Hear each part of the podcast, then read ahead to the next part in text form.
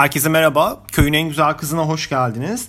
Ee, artık aşırı uzamış Aşkı Memnu e, bahsini ben de kapatmayı çok istiyorum ama e, bir türlü bitiremiyorum. Tahmin ediyorum ki artık haftaya, tahmin ediyorum ki gerçekten öyle. Haftaya e, Aşkı Memnu'yu bitirmiş oluruz diye düşünüyorum. Bu hafta kitabın yarısından sonraki bölümünü geçtik artık. 13. bölümdeyiz.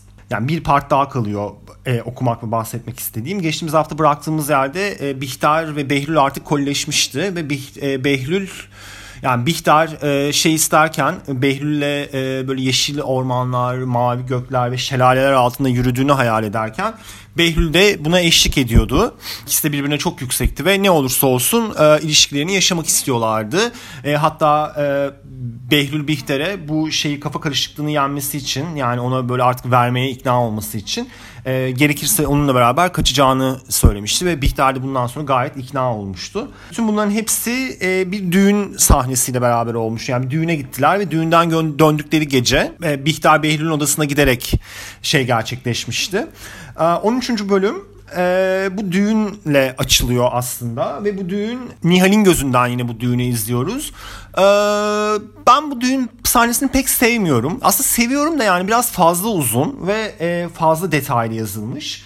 Ondan sonra ve genel konsept olarak da e, şeyden bahsediyor. Yani Firdevs'in, Bihter'in ve Peyker'in ne kadar varoş ve ne kadar paçoz olduklarını anlatıyor. Ve Nihal'in gözünden anlatıyor. Çünkü Nihal orada evdeki böyle bir takım kadınlar var düğün yönetici. Burası aslında böyle bir karakterler şey olarak geçiş olarak çok tatlı. Pek çok böyle e, o dönemden kadın figürünü görüyoruz. İşte yani e, çöp çatan kadın, yakında gelin olacak olan kız, o gün gelin olan kız, işte onun yengesi, eltisi, dayısı ve e, şey gibi Nihal gibi böyle yalıda yetişmiş ve yani hayatında tanıdığı tek kadın Matmazel e, Fransız mürebbiyesi Matmazel olan Nihal için şok edici bir gerçeklik haline geliyor ve Nihal aslında bayağı orada şeylere burun kıvırıyor. Biraz böyle bir midesi kalkıyor. O kadınların e, Nihal üzerine olan tavırlarından onu böyle işte oynatmaya çalışmalarından bilmem bir şey yapmalarından falan. Ay götüm yani beğenmiyor onları. O hepsi böyle bir şey yapıyor falan böyle. Ve uzun uzun e, orada bir kadın ona şey söylüyor. Sen mesela işte Firdevs Hanım'ı bilir misin ki? Firdevs Hanım şudur falan diye. Aslında Firdevs'in orospu olduğundan e, onların da işte e, orospunun kızları olduğundan ve o yolun yolcusu olduklarından falan bahseden böyle bir takım şeyler var ve e, Nihal kulaklarına inanamıyor. E, şöyle bir şıklık var burada bir tatlışlık var. Burada böyle işte şeyler çalınıyor. Ee, aslında kadınlar kendi aralarında bir küçük partiliyorlar gibi bir durum var. E, bu partilerken de işte birisi ut çalıyor, birisi bilmem bir şey çalıyor, birisi tef çalıyor falan. Herkesin elinde bir takım şeyler var ve işte kimisi oynuyor, kimisi bilmem bir şey yapıyor, bir şey yapıyor ve e, Halit Siyah şöyle bir şey söylüyor. Öteden bir, e, bir yerden Bihter'in sesi hepsinin üstüne, üstüne yükselerek Çekme elümü derdimin bu dehri fenanın e, şarkısı başlıyordu diyor. E, uzun araştırmalarım sonucu size çekme elemi derdini bu dehri fenanın yani bu geçici dünyanın şarkısını buldum.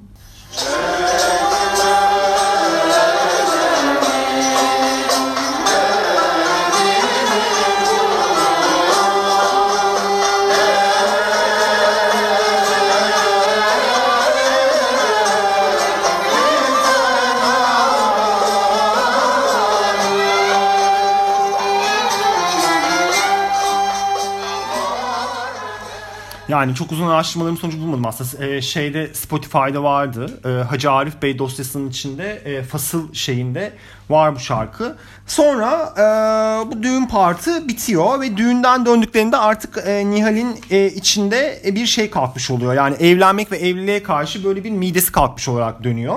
Ve yani asla ben o kadınlardan bir tanesi olmayacağım ve evlenmeyeceğim diye eve dönüyor. Bunu da Adnan'a söylüyor. Adnan da işte sus kız diyor gün, günü gelince evleneceksin işte sen de herkes gibi falan diyor. Ama orada yılan Nihal bir sokuyor yani diyor. Bu kadınlar diyor bir zümrüt takım için evlenirler diyor. Bir de böyle şey geç, geçen bölümde düğüne giderlerken Bihter'in üzerinde bir zümrüt takım görmüştü. Nihal'in biraz onda gözü kalmış. Ondan sonra Adnan diyor ki işte kim diyor ne zaman diyor işte diyor ki ne zaman kararını değiştirirsen bana haber ver. O zaman diyor küçük Nihal için bir zümrüt takım da ona gelecek falan diyor. Nihal de böyle küçük salak salak şakalar yapıyor. Ay işte o zaman zümrüt takım çok bekleyecek babişko falan falan. Ondan sonra geçiyoruz buraya artık düğün faslını. Ondan sonra aa, bu düğünün sonrasında da şey bölümü oluyor. E, Bihter Nihal'e sormadan e, Bülent Teksin odasını ayırmış oluyor. Ondan sonra ve Bülent e, Nihal buna aşırı derecede bozuluyor. Ve böyle bir Bihter'le artık böyle bir tartışmaya başlıyorlar. Ve e, şey diyor ki Nihal ona ben sizi hiçbir vakit sevmedim. Sevmedim sizden nefret ediyorum. İşitiyor musunuz? Sadece nefret diyor.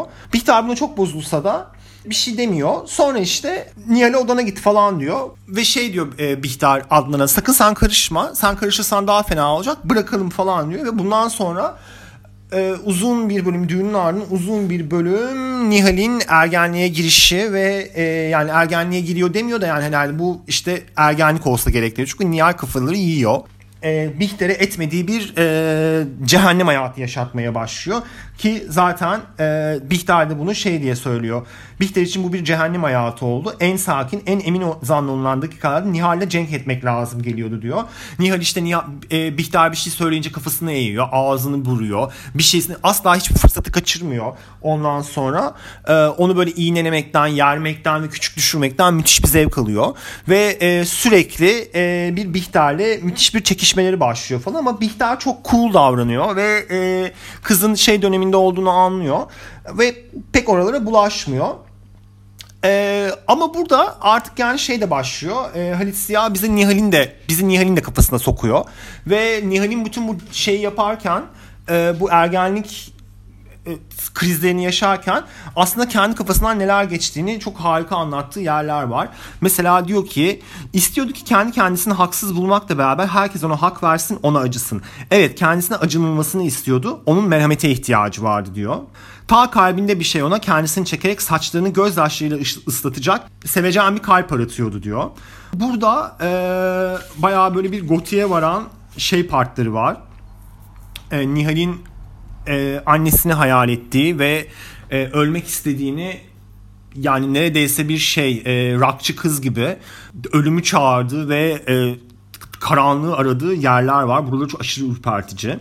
Sonra dışarıda kışın siyah günleri penceresine ona dalga dalga ölüm karanlıkları dökerken birden titrerdi, üşürdü. Ölmek. Kim bilir bu ne güzel bir şeydi. Fakat ne korkunç bir şey. Asıl korkunçluğunda bir güzellik bulunuyordu. Siyah bir çukur, o büsbütün beyazlaşmış çehresiyle sarı saçlarının arasında beyaz, kar beyaz kar kadar beyaz kefenler içinde yatıyor ve ta yukarıda o siyah toprakların üstüne siyah bir semadan yavaş yavaş bu genç kız mezarını okşar gibi yağmurlar dökülüyor. İşte o şifa veren gözyaşları. Sonra kim bilir belki mezarlığın karanlık yollarından o toprakların altında gizlenen siyah dehlizlerden bir ölü annesi beyaz kefenleriyle sürüklene sürüklene tırnaklarıyla toprakları deşe deşe yol açacak geceleri kızını yalnız bırakmamak için onun yanına gelecek dudaklarıyla saçların arasında kulağını arayacak ve başkalarına hayattakileri işittirmemek için yavaş bir sesle Nihal'im benim mini mini Nihal'im diyecek. İşte ben yalnız ben sana hak veriyorum. Evet mini mini Nihal'e yalnız o hak verecekti. Böyle odasında yapayalnız ölümü düşünürken Hülyası'nın nazarında bir genç kızın taze mezarını görür. Elin çenesine dayayarak gözleri kaybolmuş sanki o mezarın başında bir matem tutardı diyor ölmüş mezarın içinde annesiyle öpüşen bir Nihal ve o mezarın başında böyle eli çenesine dayanmış sarı saçları perişan gözleri insanların göremedikleri bir ufka açılmış kımıldayamayarak yaşayamıyormuşçasına yaşayarak yalnız ağlamak için oraya dikilmiş bir heykel fakat canlı matem heykeli şeklinde bir başka Nihal diyor. Ee, burada e, tıpkı bir başka Bihter'i de ilk bölümde gördüğümüz gibi yani bir başka Bihter içindeki Firdevs olan e, Bihter'di. Aynanın karşısında çıkıyordu falan. Yani e, Halit Ziya bir şey yapıyor. Burada kitaptaki bütün karakterleri, kadın karakterleri özellikle içlerindeki diğer e, şeyleriyle bir yüzleştiriyor ve bunları hep o bir başka Nihal, bir başka e, Bihter ve bir başka Firdevs olarak biz görüyoruz. İşte bir başka Bihter içindeki orospuyla yüzleşen Bihter'di. Bir başka Firdevs babaanne olan yaşlanmayla yüzleşen ve bunun önüne geçemeyen, engelleyemeyen Firdevs'ti.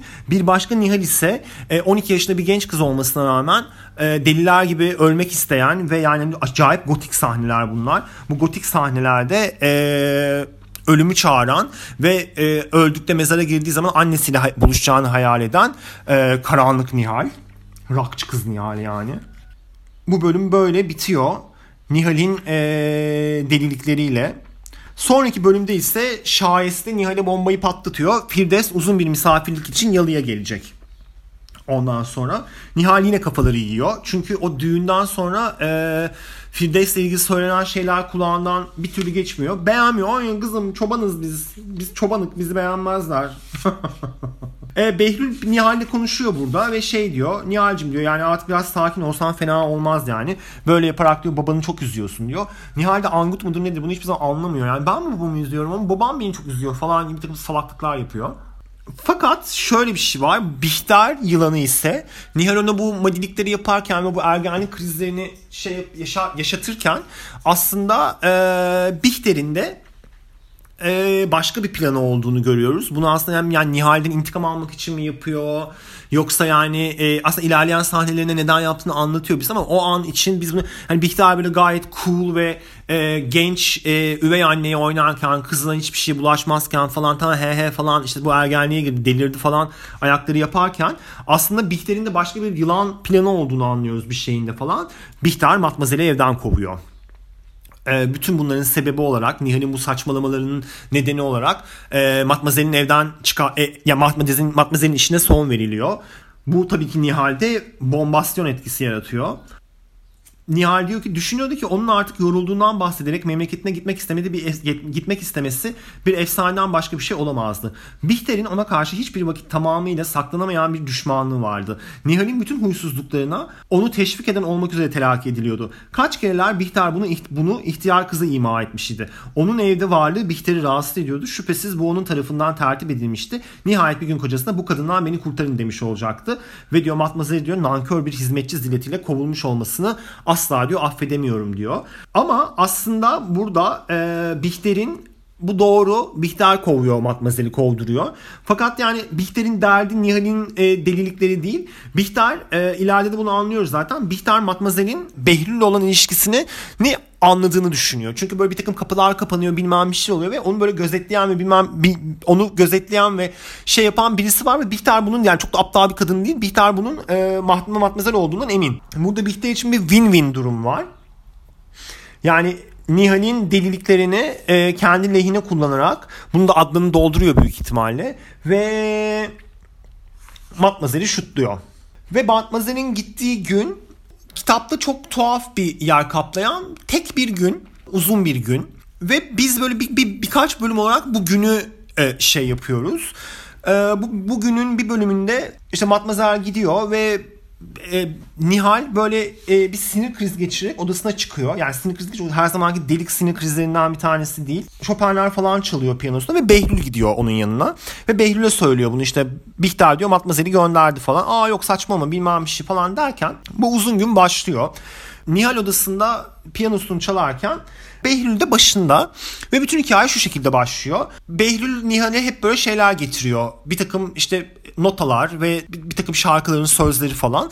Ee, ve bunları çalarken onların arasından bir tanesi bir operetten veya bir kantodan bir bölüm ve Behlül bunu bunu dinlediğinde bu ona şey hatırlatıyor. Tepe başındaki gittiği operetteki o geçirdiği geceleri hatırlatıyor ve diğer yattığı kadınlar gelmeye başlıyor aklına. Ve biz bu şarkıyı dinleyerek bir bölüm bitiyor ve sonra 15. bölüme geliyoruz. Ve 15. bölüme gel 15. bölüme geldiğimizde Behlül bölümüne geçiyoruz ve Behlül'ün artık yavaş yavaş Bihter'den sıkılmaya başladığı bölüm bu. Burası çok harika bir bölüm. Yani o derin yazılamıyor dediğimiz Behlül aslında böyle e, tipik bir erkek figürü haline geliyor ve biz onun kafasından e, Bihter'e karşı hissettiği şeyleri e, görmeye başlıyoruz. Yani şöyle ki e, burada Halit Ziya bayağı bir ters köşe yapıyor bize. Çünkü e, Bihter Behlül'le beraber yeşil ormanlarda, mavi e, gökyüzlerinde ve şelalelerde el ele kol kola yürüyüp hayatın sonuna kadar aşık olduğunu e, düşünürken aşkın diğer tarafındaki Behlül ise e, aslında çoktan sıkılmış Bihter'den ve buraları e, şu şekilde anlatıyor. Şüphesiz Bihter'i seviyordu. Hayatında hiç böyle derin ve uzun bir sevdası olmamıştı. Bu elbette onun ilk ve son aşkıydı. Lakin bu hep böyle aynı görüşmeler, aynı saatlerde söylenen aynı sözler, aynı vefa yeminleriyle teati olan aynı buseler izdivaca mahsus bir tarzda ve bir anlamda namelerde sürüp gidecek miydi? Yavaş yavaş bu sevişmenin hep bir çeşit lezzetler arasında yenilikler, başkalıklar ister olmuştu diyor. O farz ettikleri ihtiraslardan, galeyanlardan, cinnetlerden, gözyaşlarından birbirini daha ziyade sevmek için hırpalaşmakla, hırpalaşmalar, hırpa ne diyor be? Hırpalaşmaklardan velhasıl o bir aşkın hayatını daima tazeleyen buhranlardan hiçbir şey yoktu. Hatta birbirini kıskanmıyorlardı bile. Behlül Bihter'de yumuşak ve gevşek bir kadın buluyordu. Onun diyor bir kurala bağlı olurcasına odasına gelişleri vardı ki Behlül'de fena bir tesir bile uyandırıyordu. Bu muaşakada birbirini arzu etmeye vakit bulamıyorlardı. Behlül pek açık olmamakla beraber bu kadının elinde kendisinin evet asıl kendisinin bir kadın hükmünde kalmaya başladığını fark eder, fark eder oluyordu diyor. Yani Behlül kendisini Bihter'in yanında sanki kendisi kadınmış gibi hissediyor. Yani e, Bihter geliyor ve onu böyle alıyor. istediğini yapıyor. Ne isterse yapıyor. Sonra gidiyor ve hiçbir şey yok. Yani Behlül'ün istediği şey aslında biraz arzu ve e, ihtiras. Odasına gelinip aranılan her arzu olundukça tasarruf sahip olunan kendisiydi. Pek iyi tahlil çözümlenmeksizin bu muaşaka tarzında kendisine bir alçalma çıkarıyor ve kalbinin ta derin kendini nefsine karşı gizli tutulan bir noktasına Bihter'e bir düşmanlık hissediyordu diyor. Yani Bihter'in güçlü olması burada istediği şey arzusunun peşinde olmuş olması e, Behlül'ü biraz ürkütüyor ürkütüyor değil düşmanlık hissettiriyor yani hani hayatım işte o dönemde bile erkekler güçlü kadın işte e, arzusunu ve tutkusunu takip eden onu almak için tuttuğunu kopan rahat rahat sikişen kadına hiçbir dönemde erkekler okey değiller yani. Orada kendilerini güçsüzse kendi kendi feminen ve şey taraflarıyla yüzleşiyorlar. Kendi kadınsı taraflarıyla yüzleşiyorlar. Yani bir paragrafta Halit Ziya bize bunu gayet net anlatmış. Anlıyoruz Behlül. Diyor ki kendi tabirince bu nefis kadında sevdanın bir zevk güzelliği eksikti. Sevişmelerinde Bihter o kadar maddileşiyor. Behlül'ün bütün hırslı arzularını öyle mağlubiyetle uyuyordu ki belki bir fedakarlık olan bu şeyler aleyhine çevirerek onu bayağılaştıracak, saygınlıktan düşürecek zilletlere geçmiş oluyordu. Behlül'e hiçbir şey reddedilmiyordu. Onun hiçbir arzusu fazla bulunmuyordu. Halbuki o reddedilmeye, yalvarmaya, istenen şeyin e, zorla elde edilmiş olmasından lezzet almaya muhtaç idi diyor. Aa, yani rahatlık Behlül'e rahat batıyor açıkçası. Mesela diyor ki böyle bir şey anlatıyor. Bir gece Behlül diyor Bihter'i diyor sarhoş etmek istemişti diyor. Eğer diyor Bihter diyor bir kere isyan etse, bir kere isyan etse diyor bunu diyor kabul etmese diyor. Behlül şey olacak tekrar geri dönecekti ama diyor bu bile olmadı. Yani diyor bunu bile yapmadı. Ne isterse yapıyor. Erkekler diyor bir kadını sevebilmek için ona hürmet edebilmelilerdir diyor. Behlül Bihter'de e, izdivaç yani gelin odasından kaçarak başka birinin mahremiyet hücresine giden bir kadın görmeye başlamıştı diyor. Diyor ki Bihter ona küsteydi birkaç hafta. Evet yalnız birkaç hafta dargın olsalardı Behlül onu 5 dakika yalnız görüp nihayet affettirmeye muvaffak olmak için günlerce fırsat bekleseydi. Sonra gözyaşları için tekrar birbirlerinin kollarına atılsalardı. Öyle zannediyordu ki o zaman şimdi istemek sizin düşündüklerini düşünmeyecekti diyor. Buna diyor o kadar kolay düşen bu kadın bütün aşkını vermekle yine o kolaylıkla devam ediyordu diyor. Ay Ha esas acıklı kısmı geliyor. Ee, aslında e, bütün bunlar olurken yani bu bölümde Halit e, erkek madiliğini bize yani yaşatmak için elinden gelen her şeyi yapıyor. Diyor ki esas korkunç olan şey oluyor. Aslında Behlül Bihter'e baktıkça onda Firdevs Hanım'ı görüyor. Ve bunu onun bayağı bir midesinin kalkmasına sebep oluyor. Bihter için Firdevs Hanım'dan bile hor görme vesilesi çıkartıyordu. Bir vakitler İstanbul'un güzide zevk hayatında en parlak bir çehreyle var olan bu kadın şimdi taze kalmak için gülünç çılgınlıklarıyla Behlül'ü o kadar tuhaf fakat iğrenç bir tuhaflıkla tuhaf görünüyordu ki Melih Bey takımının bütün şaşasına bu neticenin örtmesinden sanki tabaka tabaka, tabaka bulutlar dökülüyor ve ta uzak belirsiz bir ufukta Bihter'in çevresi bu bulutların gölgeleriyle örtülüyordu. Bu anne bu kızın gelecek sayfası gibiydi diyor. Firdevs Hanım'ın en müstesna bir zevk nefasetinden sonra yavaş yavaş hastalaşan, fikrinden çıkmış o garip çehreler, o gülünç elbiseler, iflas etmiş bir gençliğin öyle, öyle tuhaf acıklıkları idi ki bir mutiki olarak sayılırken ağlanmak istenirdi diyor. Ay aman tanrım. Behlül hala gözlerinin içinde şüphesiz dizlerinin sızılarından bağırmamak için dişlerini sıkan bu kadının yastıklarla beslenerek yükseltilmiş açık sarı boyalı saçlarla o siyahla aldan karıştırılmış garip elbisenin pörsümüş kollarını açık bırakan cepkenliğiyle ona bakan gözlerini görüyor ve bu gözlerle Bihter'in gözü arasında öyle bir benzerlik buluyordu ki o hayalin arası arkasında ellisini geçmiş bir Bihter'in öyle bir mariz zevk ile boyanmış çehresini görmekten nefsini men edemiyordu. Ay siktir git Behlül. Siktir git yani. Böyle Behlül işte bu şeyleri dinlerken, bu notaları dinlerken, o şarkılar aklına gelirken e, bunları düşünmeye başlıyor ve biz artık onun Bihter'den ne kadar sıkılmaya başladığını görüyoruz. Çünkü sikti sikti bıktı yani. O da gitti gitti verdi. Bir 5 dakika bile durmadı abi. Yani azıcık böyle bir naz yap kızım bir şey yap yani. Zaten amsalak anladın mı? Azıcık onu biraz böyle bir bir biraz eğleneceksin falan. Ama işte Bihter de yani kaç yıldır yara hasret. O yüzden buldum iyiyim bari diyor. Ne yapsın kız böyle rahat rahat takılıyordu yani. Bunda böyle düştü. İşte bu şey olurken e, Behlül Kete'yi hatırlıyor. Kete de onun orospusu. Bihter'den önceki orospusu. Bir saniye içinde karar vermişti. Sonra Bihter'i düşündü. Bu ona karşı bir hıyanet değil miydi? Bihter için bir merhamet duyuyordu. Kendi kendisine bir çare kadın diyordu. Behlül'ün bir aralık bunu düşündüğüne vakıf olsa kim bilir ne kadar ağlayacaktı. Lakin ahmak dedi kendi kendine. Sen bunu asıl Bihter için yapacaksın. Onu daha ziyade sevmek için. Ondan sonra tam evden çıkarken Bihter'le karşılaşıyorlar. Ondan sonra diyor ki işte İstanbul'a kadar gideceğim diyor. Bihter diyor ki ama bu gece diyor bana diyor gelecektin diyor. O da diyor ki işte böyle havalarda böyle Behlül böyle havalarda böyle güneşli dama böyle bir güneşli damarlarında bir şey tutuşuyor. Beni evin dar havasından kaçmaya, gezmeye, geniş serbest ufukları bütün ciğerlerimi açmaya sevk ediyor diyor. Bihter'in şimdi o dudağının köşesinde bir tebessümün gölgesinde titreyen o belirsiz çukurda acı elim aldatılan bir kadının ilk düşüşünü hisseden bir gülüş belirdi diyor. Bihter bu karşısında gülümseyen adamın bu kendisine özür bulmaya çalışan sesin bir yalan olduğunu, kadın hissiyle aldatılmaya başlanan artık sevememekte önce davranmayan bir kadın hissiyle anlamış idi. Bu nasıl bir yalandı? Niçin yalan söyleniyordu? Bilmiyordu. Fakat yalandan emindi. Bunu Behlül'ün gözlerinde açıklıkla görmüş diyor. Bihter başına bir şey düşmüşçese sersem bir dakika içinde onu en rahat zannolunan bir mesudiyetten en mü- müthiş bir azaba atan bu vakanın mah mahiyetini düşünemeyerek başının üstünde parçalanmış bir dünyanın patlamasına benzer bir gürültü duyduydu. Demek artık yalan başlamıştı diyor. Evet tatlım başladı. Behlül evden gidiyor.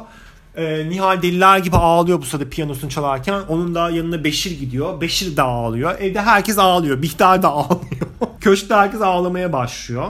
Ve biz 16. bölüme geçiyoruz. Gün devam ediyor. Ve bizi burada şu ana kadar e, kitapta hiç kafasını görmediğimiz, hep dışarıdan bir e, bir sapık olarak gördüğümüz, aslında bu konulara dair ne düşündüğünü bir türlü anlayamadığımız e, bir karakter bekliyor. Biz onunla açıyoruz burayı. O karakter de tabii ki Adnan Bey.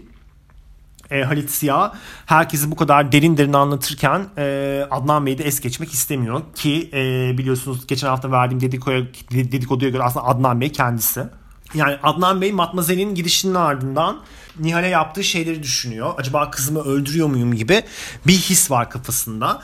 Ve bu evliliğin bu kadar süresi geçtikten sonra da Adnan'ın evliliğe bakışı ve Bihter'e bakışı ve e, kendi gençliğiyle ve Bihter'in gençliğini kıyasladığı bir bölüm burası. Adnan böyle bir ahşap oyması mı yapıyordu bir şey yapıyordu.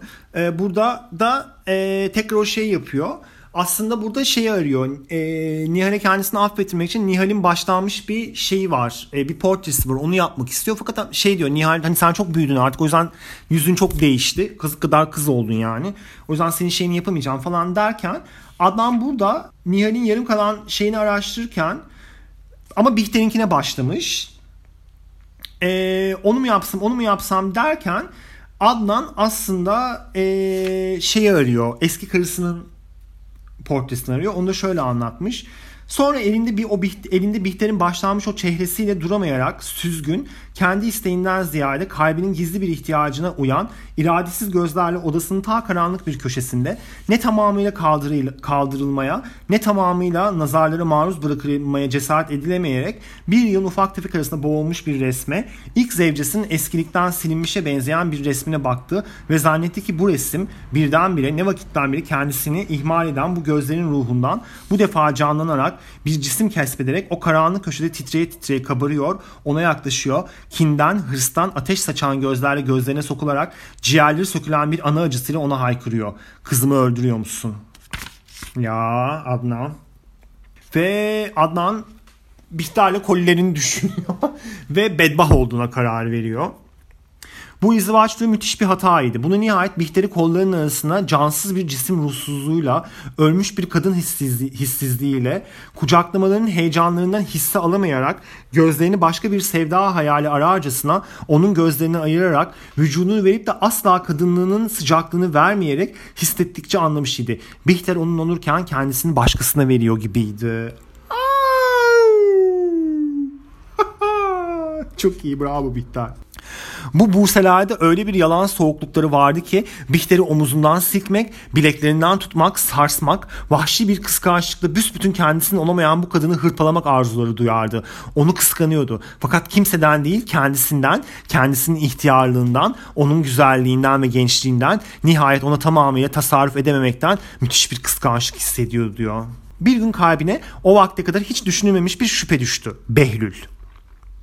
Onları bir gece yan yana resimli dergiye bakarken görerek kendi kendine bu genç adamın bir tehlike olabileceğini itiraf etmişti diyor. Yalnız kalbinde Behlül'e derin bir kim vardı. Onun kadar şen, onun kadar genç ve artık onun kadar güzel olamamaktan mütevellit bir kim ki ne zaman onu Bihter'in yanında görse onun orada bulunmamasını arzu ederdi diyor aslında Adnan içten içe Behlül'ün de evden gitmesini istiyor ve Behlül'ün evden gitmesi artık böyle bir konu olmaya başlıyor. Çünkü hani matmazel gitti, hizmetçiler gitti ve yani herkes bunun şakasını yapıyor. Behlül diyor ki sıra bende. Behlül'ün galiba Beyoğlu'nda bir yer tutmak için hevesi var. Şimdiden bir sebep icap, et, icap etme, icat etmek istiyor. Eğer böyle bir fikri varsa itiraz edecek ben değilim diyor.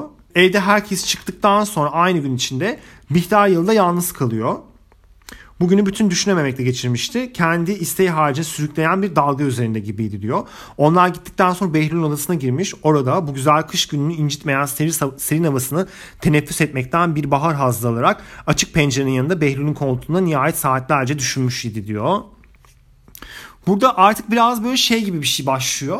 Bihter'de bir obsesyon oluyor yani Behlül'e karşı. Sürekli böyle Behlül gelecek mi, gelecek mi, gelecek mi? Behlül gelecek mi? Ay ne zaman gelecek? Gitti ama gelecek. Beni seviyor, sevmiyor. Çok mu seviyor, az mı seviyor? Öyle mi seviyor, böyle mi seviyor falan. Sürekli bunları düşünüyor ve odada oturuyor oluyor şey diye düşünüyorum. Odasında beklersem gelme ihtimali daha yüksek falan gibi. Böyle bir tür böyle hastalıklı kafalara giriyor. Orada evde otururken bir şey fark ediyor e, odada beklerken karanlık odada bir kahkaha çalınıyor kulağına ve bu kahkahayı birisinin sesine benzetiyor Bihter ve o sesin sahibi kim dersiniz? Peyker. Çoktan anlamıştı ki Peyker haklıydı. Küçük, fakir, adi bir izdivaç fakat aşka, muhabbete dayalı bir izdivaç. Bir izdivaç ki sizin ruhunuzu hararetin gürlüğüyle ısıtsın, size çocuklar versin, bir kocanız, bir eviniz, bir hayatınız olsun ki onlarla sizin aranızda başka hiçbir şey olmasın. Eniştesine dair takdir hissine benzeyecek bir fikir taşımamakla beraber Peyker'i bahtiyar buluyordu. Madem ki kocasını seviyordu, o da kocasını sevebilseydi fakat sevememişti ve asla sevmeyecekti. Ya Peyker Fakir ama yakışıklı Nihat Bey'i aldı. O mutlu ben değilim diyor. Bu odada daha ziyade durmak istemedi. Karşıda karanlık geceleri mahsus görme hadisi deniz küçülmüş, sahil yaklaşmış, etraf zulmetlerden istifade ederek birbirine sokulmuş gibiydi.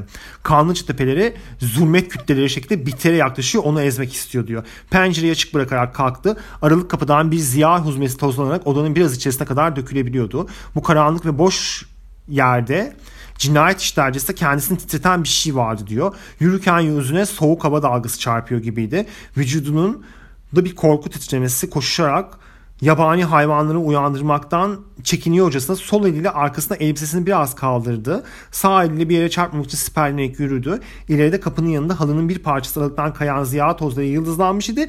Oraya doğru ilerliyordu. Birden bireye sanki orada bir perde yırtarak zulmetleri bir ziya safhasıyla deldi. Kapıyı açmışlardı. Bihter titredi. Henüz bu birden açılan kapının işte kimin olduğunu dikkat edecek kadar zaman bulamadan seri bir hareketle çekildi. Arkasında bir kanepe tesadüf etti. Oraya oturdu. Ancak o zaman eşikte dikilen gölgenin Matmazel Kurtan olduğunu fark etti diyor. İhtiyar mürebbi elinde birkaç kitapta karanlık odaya bakıyor. Zulmetli ederek içerisini görmek istiyor. Bir Behlül'den aldığı kitapları verecek. Matmazel Kurton Behlül'ün kapısında içeri girmeyerek duruyordu. Ufak bir tereddütten sonra seslendi. Behlül Bey orada değil misiniz? Bihter karanlığın içinde fark edilmekten titriyordu. Burada saklanmış olmak şimdi kendisine o kadar çocukça bir şey görünüyordu ki kendi kendinden sırtına ahmak diyordu bu saatte özellikle Behlül orada olmaksızın bu odada bulunmak, pencerede hava almış olmak pek tabii bir şeydi. Yalnız saklanmış olmaktan şüphe edilebilirdi diyor. Burada artık gerilim başlıyor. Bir Bihter Matmazel çekişmesi var. Ki zaten yani Matmazel o gün gönderilmiş ve şüphelendiğinden düşünüyor. şey hayal ediyor Bihter. Matmazel üzerine saldırıyor. Matmazel muzaffer bir haykırışla üzerine atılıyor ve koluna atlıyor. Ah siz misiniz hanımefendi? Siz Behlül Bey'in odasında kendinizi saklayarak karanlıklarda gizleyerek öyle mi? Siz siz ki beni kovduruyorsunuz lakin hanım bu evden gidecek olan ben değil sizsiniz diyor zannetti. Bihter böyle yapmıyor ve kendine emin bir havayla Matmazel'in önüne çıkıyor. Ah hanımefendi dedi beni korkuttunuz Behlül Bey'in kitaplarını getiriyordum. Bihter cevap vermedi. Ona böyle tesarruf etmek o kadar beklenmeyen bir şeydi ki Matmazel Kurton daha da ziyade söylenmeye kuvvet bulamıyordu diyor. Bir saniye içinde Behlül'ün de orada olabileceğini, kendisinin onları karanlıkta bulmak maksadıyla geldiğine ihtimal vereceğini düşündü. Sizi temin ederim ki hanımefendi diye başladı. Fakat kendisinin her şeyi vukufunu ima etmeksizin cümlesinde devam imkanı yoktu. Birden sesi tutulmuşçasına sustu. O zaman Bihter bir dakika içinde yarım kovulmuş bir hizmetçi zilletiyle bu evi terk edecek olan bu kadının yanında kocasına hıyanet etmiş bir kadın ayıbını ve zilletini duyarak boğulan sesiyle Matmazel dedi Behlül Bey burada değil. Ben de bilmem niçin pencerede biraz oturduktan sonra burada uyuşmuş gibiydim dedi.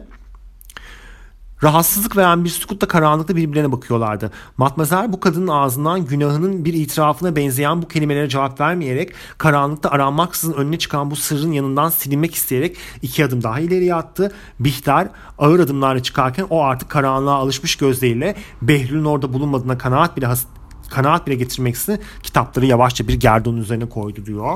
Her şey anlaşılıyor aslında kimse artık bir şey diyemiyordu. E, o gece Nihal erkenden yatağa giriyor. Fakat nihayet uykusuna şey olurken e, Matmazel odaya giriyor. E, son geceleri beraber Nihal yalnız dudaklarını vuruyordu diyor. Ondan sonra Nihal uyurken e, Matmazel Nihal'in yatağına eğildi ve artık süzülen gözlerine bakarak Nihal dedi sana yalnız son bir nasihat olmak üzere söylüyorum. Buna dair benden bir izahat istemeyeceksin ve bir saniyelik duraksamadan sonra ilave etti. Behlül'den sakın. Nihal bulanık uykulu gözlerini açtı. Bu söz beyninin içinde müphem bir bulut arasından hemen geçiveren bir parıltı karşılığıyla geçmişti. Ee, bunu birisinin söylediğine bile emin değildi. Tekrar gözlerini kapadı. Dudaklarına uçan bir tebessüm gölgesiyle falan falan biz Behlül'le bugün konuştuk anlaştık falan diyor. Ama bu böyle rüyada mı gördüğü şey yaptığı şey Behlül'den sakının şeyi e, Nihal'in beynine bir giriyor. Bihter de odada yalnız kalınca bugünü kafasına toplamıştı. Bugünkü hadiseler o kadar umulmayan şeylerdi ki ancak bir sene anlaşılabilir, bir sene içinde anlaşılabilirdi diyor. Adnan Bey'den diyor şüphe etti diyor. Ve Bihter hala yatakta yatarken evin içinde en ufak bir ses duyduğunda hep böyle Behlül'ün geldiğini hayal ediyor. Belki de geldi, belki de geldi diyor. Gerçekten uyumuş muydu? Etrafına bakıyordu. Saat kaç olmalıydı? Gerdonun üstünde mum yavaş yavaş bir taraftan sızarak şamdanın yanıtında unutulmuş bir, unutulmuş bir ba- bağ tarağı damlıyordu. Lakin Behlül sahi gelmiş miydi? Buradan kalkmak, yavaşça çıkmak, karanlıkta yine odaya gitmek. Fakat ya gelmemişse bu defa kalbinin ta derin bir noktasında bu dakikaya kadar sakin kalmış bir damar, kadınlık gururunun damar, damarı, terk edilmiş bir kadının isyan eden damarı titremişti. Bihter hala Behlül gelmişti derken Behlül ise eve ancak 3 gün sonra geliyor. Bu haftalık burada bitiriyorum ee, ve haftaya La Grand finalle Aşk Memnu dosyasını kapatıyoruz. Teşekkür ederim dinlediğiniz için.